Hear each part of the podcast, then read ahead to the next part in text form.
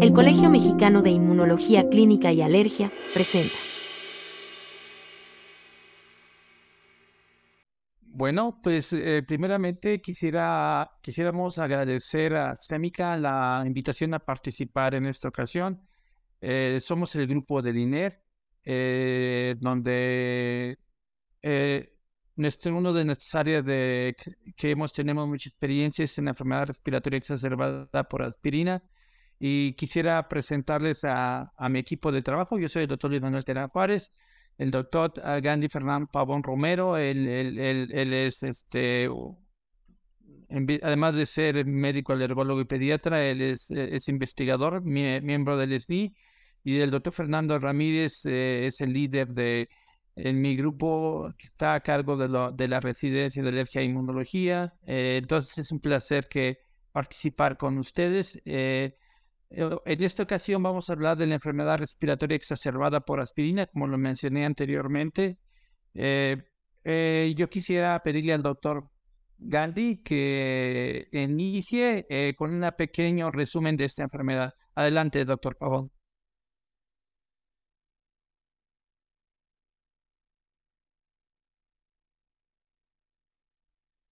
Hola, hola, ¿me ven? Bueno, bueno, ¿me ven? Sí, doctor. Adelante.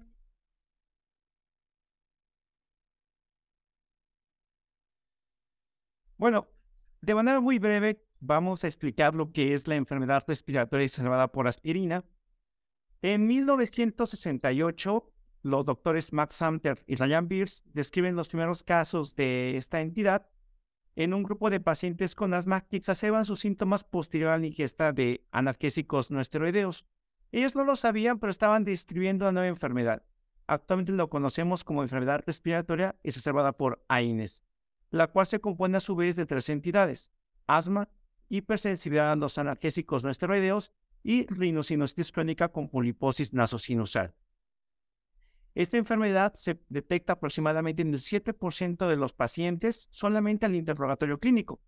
Sin embargo, en los pacientes asmáticos en cuyos en aquellos que se les puede hacer algún tipo de prueba de provocación, esta prevalencia incrementa hasta el 21%. La, esta enfermedad tiene una historia muy particular. Se puede presentar desde la infancia, posteriormente con rinitis alérgica Posteriormente se agrega el asma y en el último, digamos, secuencia de los pasos, la poliposis sinusal. Y en cualquier momento de esta progresión se, se puede desarrollar la hipersensibilidad a analgésicos no esteroideos.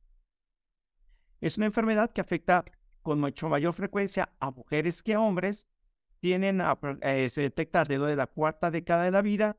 La mayoría de ellos son sensibles al menos un alergeno presentan eosinofilia sérica de manera muy eh, evidente, pero de manera muy interesante es que alrededor del 1% de los pacientes, solamente el 1%, tienen un familiar afectado en primer grado. Entre otras características de la enfermedad, es que el 50 de los casos se detecta después de una infección respiratoria viral. Y los antecedentes de exacerbación, que son el punto cardinal de la enfermedad, aparecen 30 minutos después de la ingesta de cualquier analgésico no esteroideo. El diagnóstico de esta enfermedad se basa en la identificación de las tres entidades que ya comentamos. Se tiene que evidenciar la poliposis nasosinusal a través de una nasoendoscopía y cuyos síntomas cardinales para inferir su diagnóstico es la reducción del olfato y la congestión nasal. De la misma manera, se tiene que diagnosticar el asma, cuyos síntomas eh, más prevalentes son la presencia de tos, disnea, opresión torácica, pero se objetiviza con una prueba de reversibilidad de manera, de manera estilométrica. Por último, la hipersensibilidad a la aspirina se, se diagnostica con la realización de retos con el medicamento, cuyo, eh, digamos, cuyo objetivo son la reducción de los parámetros basales posterior a la ingesta del medicamento. El tratamiento de esta entidad se basa en básicamente eh, en evitar la medicación con cualquier analgésico no esteroideo tipo COX-1 y buscar otras alternativas analgésicas para aliviar el dolor, como el paracetamol o los opiáceos. Y seguir las guías y las indicaciones terapéuticas que dan algunas sociedades globales para el control del asma y de la poliposis nasosinusal, cuyos eh, pilares del tratamiento es la aplicación de esteroides nasales e inhalados, eh, inclusive el uso de glucocorticosteroides sistémicos y la, inclusive como paso final, la realización de algunos procedimientos quirúrgicos.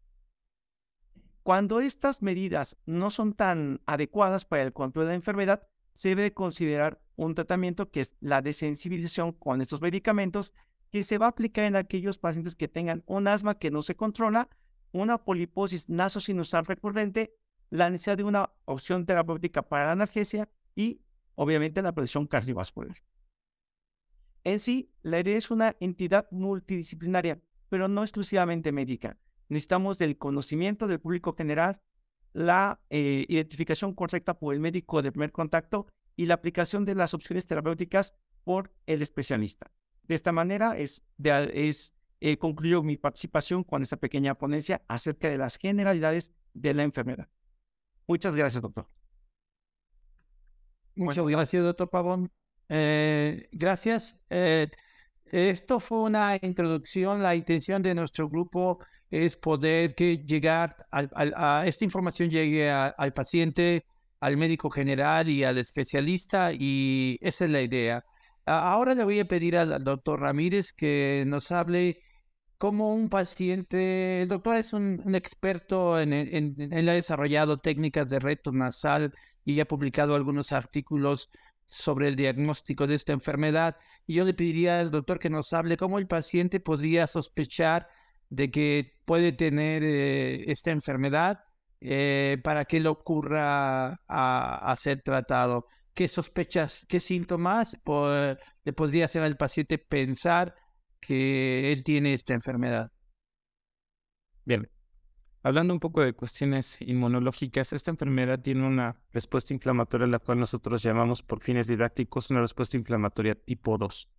Las respuestas inflamatorias tipo 2 son aquellas en las cuales algunas sustancias llamadas citocinas se encuentran en niveles incrementados, en particular tres de ellas, la interleucina 4, la interleucina 5 y la interleucina 13. Estas, estas, estas, enfermedades es muy común que este tipo de inflamación la veamos en las enfermedades alérgicas. No obstante, la enfermedad respiratoria exacerbada por aspirina no es una enfermedad alérgica. Por mucho tiempo se estuvo investigando cuál era la condicionante que llevaba a esta respuesta inflamatoria tipo 2 y se creía que era un alergeno. Incluso hasta se hipotetizó que algunas bacterias que pudieran estar en la nariz podrían estar generando esa respuesta inflamatoria tipo 2.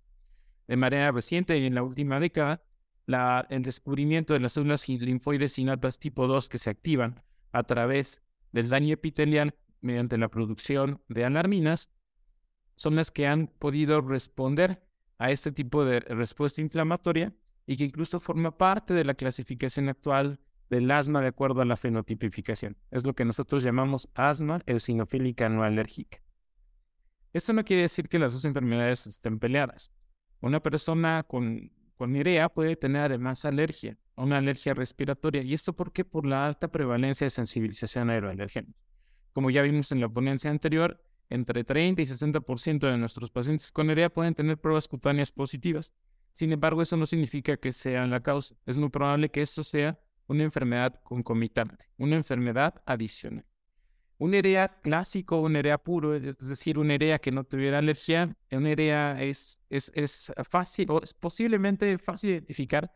¿Por qué? Porque es aquellos pacientes que desarrollan asma durante la edad adulta. Pacientes que habían tenido prácticamente su infancia, su adolescencia sin ninguna enfermedad y llegan a la edad adulta y empiezan a desarrollar síntomas característicos de asma.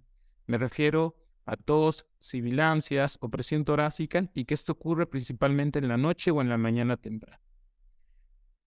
Algo que característicamente o clásicamente refieren los pacientes y que se escriben desde a principios de siglo como parte de la historia natural de la enfermedad es que los pacientes refieren que la enfermedad les ocurrió, les empezó una vez que tuvieron un, cuadro gripal que no se resolvió. Y es por eso que se ha intentado buscar si la asociación con algunas infecciones virales pues, podrían ser la causa. No obstante, no se ha podido comprobar a precisión que esta sea la etiopatogenia del desarrollo de la enfermedad. Tenemos muy clara o muy, muy, muy, muy, es muy eh, claro el comportamiento de la inhibición de la ciclooxigenasa 1 como parte de las exacerbaciones. Tenemos muy bien esa fisiopatología, pero el desarrollo en sí de por qué un paciente tiene EREA no lo hemos podido encontrar, tanto en los grupos de investigación europeos, asiáticos, americanos y los nuestros. Lo que sí podemos bien o tenemos muy claro es que ese EREA puro o ese EREA que no tiene alergia presenta sus síntomas a nivel a, edades tardías. Por lo tanto, una persona con EREA, generalmente mucho más frecuente a una mujer, va a presentar con síntomas de asma y que a su vez podrían haber sido precedidos de problemas de poliposis nasosinusal. Pero la poliposis nasosinusal eh, no, es una, no es una condición que el paciente y que incluso el médico fácilmente pueda identificar. ¿Por qué? Porque cuando los pólipos son de grado bajo, es decir, grado 1 o incluso grado 2, no son visibles con una simple este, nasoscopia anterior. Por lo tanto, este tipo de, situaciones tenemos que eh, tener eh, claras algunas interrogantes o algunas características que, hacen clásica a la poliposis nasosinusal en pacientes con EREA, que es la pérdida del olfato. Es muy común que estos pacientes refieran hiposmia y anosmia sumada a congestión nasal. Entonces tenemos el escenario, un paciente adulto que inició con los síntomas de asma en la etapa adulta, aquel paciente que tiene que refiere congestión nasal persistente, que comúnmente esa congestión nasal no está acompañada de prurito, sí está acompañada de rinorrea, pero sobre todo hay hiposmia y anosmia. Si en la exploración física nosotros vemos algún tipo de lesión que es compatible, nosotros característicamente, clásicamente la definimos como lesiones que simulan una uva pelada, entonces probablemente ese paciente podemos estar a tener el diagnóstico de manera visual de una poliposis nasosinusal. Si no y la sospechamos, será cuestión de que el otorrino haga una nasoendoscopía para poder visualizarla o en su defecto hacer una tomografía, eh, una tomografía simple de senos paranasales. Eso sería suficiente para poder tener el diagnóstico de poliposis nasosinusal. Y en tercera, y que es algo que a veces complica poder integrar el diagnóstico, es la hipersensibilidad a los antiinflamatorios no esteroideos. Esta hipersensibilidad a los antiinflamatorios no esteroideos cabe destacar que no es una hipersensibilidad inmunológica, por lo tanto no es un problema alérgico. Es un problema principalmente metabólico. ¿Cuál es el principal o la, principal causa? La supresión de la, producción de, ciertos productos del ácido araquidónico. La supresión de la ciclooxigenasa 1 disminuye la prostaglandina E2, que es la que funciona como un freno para la cascada del ácido araquidónico con sus productos finales en cisteína y leucotrienos. Es decir, frena la hipoxígenas. Cuando una persona que tiene enfermedad respiratoria exacerbada por aspirina consume un antiinflamatorio no esteroideo, disminuye la ciclooxigenasa 1, disminuye la prostaglandina E2 posiblemente a umbrales más bajos que los que una persona sin EREA o sin hipersensibilidad a los antiinflamatorios no tiene. Y esto trae como consecuencia el incremento de la lipoxigenasa, lo que va a traer eh, o lo que va a dar como fin la producción de cistenina y leucotrienos que van a ser los responsables de los síntomas de exacerbación aguda. Es decir, un paciente que tiene enfermedad respiratoria exacerbada por aspirina y toma un antiinflamatorio después de 30 minutos aproximadamente hasta dos horas, va a presentar síntomas nasales como rinorrea, congestión nasal, estornudos, pero lo más peligroso y lo más importante son los síntomas de exacerbación del asma, que pueden llevar a presión torácica, dificultad respiratoria, sibilancias e incluso a la, a la, a la insuficiencia respiratoria que pueda llevar un paciente a la necesidad de, un, de, un, de una visita a urgencias y, potencialmente a la necesidad de intubación orotraqueal. Eh, muchos pacientes terminan diagnosticándose así, se dan cuenta que tienen enfermedad respiratoria exacerbada por aspirina después de haber tenido un dolor de cabeza por alguna cuestión común, tomar una aspirina, haberse golpeado una rodilla, tomar un ibuprofeno o un naproxeno, presentan la crisis de asma, terminan en el hospital por dificultad respiratoria, incluso la crisis de asma es tan grave que requieren intubación y es cuando ese punto es la, forma en la que se llama al especialista, a nosotros para que lo vayamos a, ver y veamos si tiene enfermedad respiratoria exacerbada por aspirina.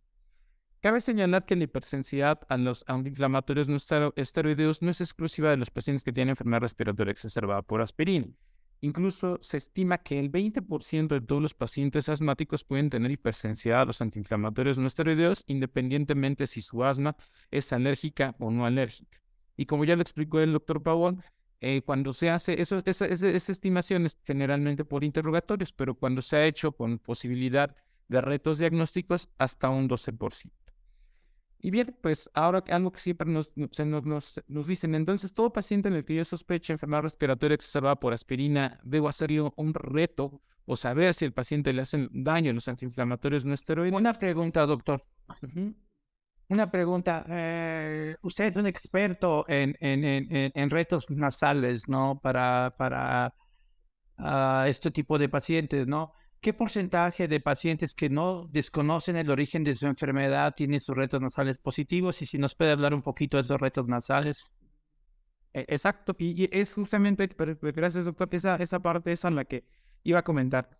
Eh, si el paciente ya tuvo una reacción con dos o más antiinflamatorios, no va a ser necesario realizarle algún reto nasal ni algún reto oral. ¿Y esto por qué? Porque ese paciente, pues, si en los últimos seis meses, por ejemplo, dijo que tuvo una reacción con ibuprofeno y hace tres, cuatro meses le pasó algo similar con aspirina, naproxeno, ketorolaco, diclofenaco, entonces está muy clara que, eh, que este tipo de reacciones están ocurriendo con diferentes grupos de antiinflamatorios no esteroideos que comparten la inhibición de la ciclooxigenasa 1 como parte de su este farmacodinámica. Por lo tanto, no será necesario realizar ningún reto y el paciente puede catalogarse como que tiene hipersensibilidad a los antiinflamatorios no esteroideos.